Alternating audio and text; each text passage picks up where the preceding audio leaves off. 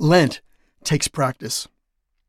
Like so many people, I'm mighty proud of those Olympic athletes, not so much for the medals they win, but the long, long hours of practice to reach the highest levels of perfection in their sport. In a recent interview on the PBS NewsHour, Olympic speed skater and gold medal winner Apolo Ohno spoke of the hours of strength training and the challenge of performing under pressure. Ohno's perception about sports reminds me of how to channel God's grace in our lives. It takes strength training and daily practice. In his forthcoming book, Hard Pivot, Ohno shares his uncertainty, hardships, struggles, and how at times we must reinvent ourselves and thus pivot.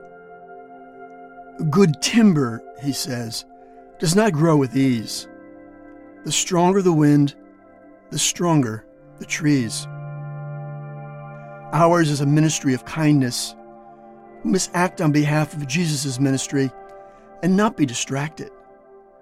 Instead, give voice to optimism, service, and hope.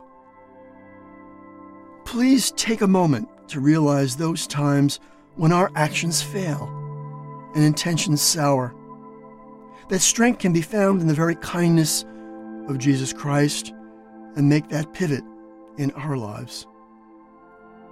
Recall these words Good timber does not grow with ease.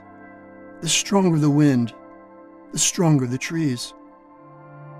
For Sunday to Sunday Witness in Monterey, California, I'm Father Mike Russo.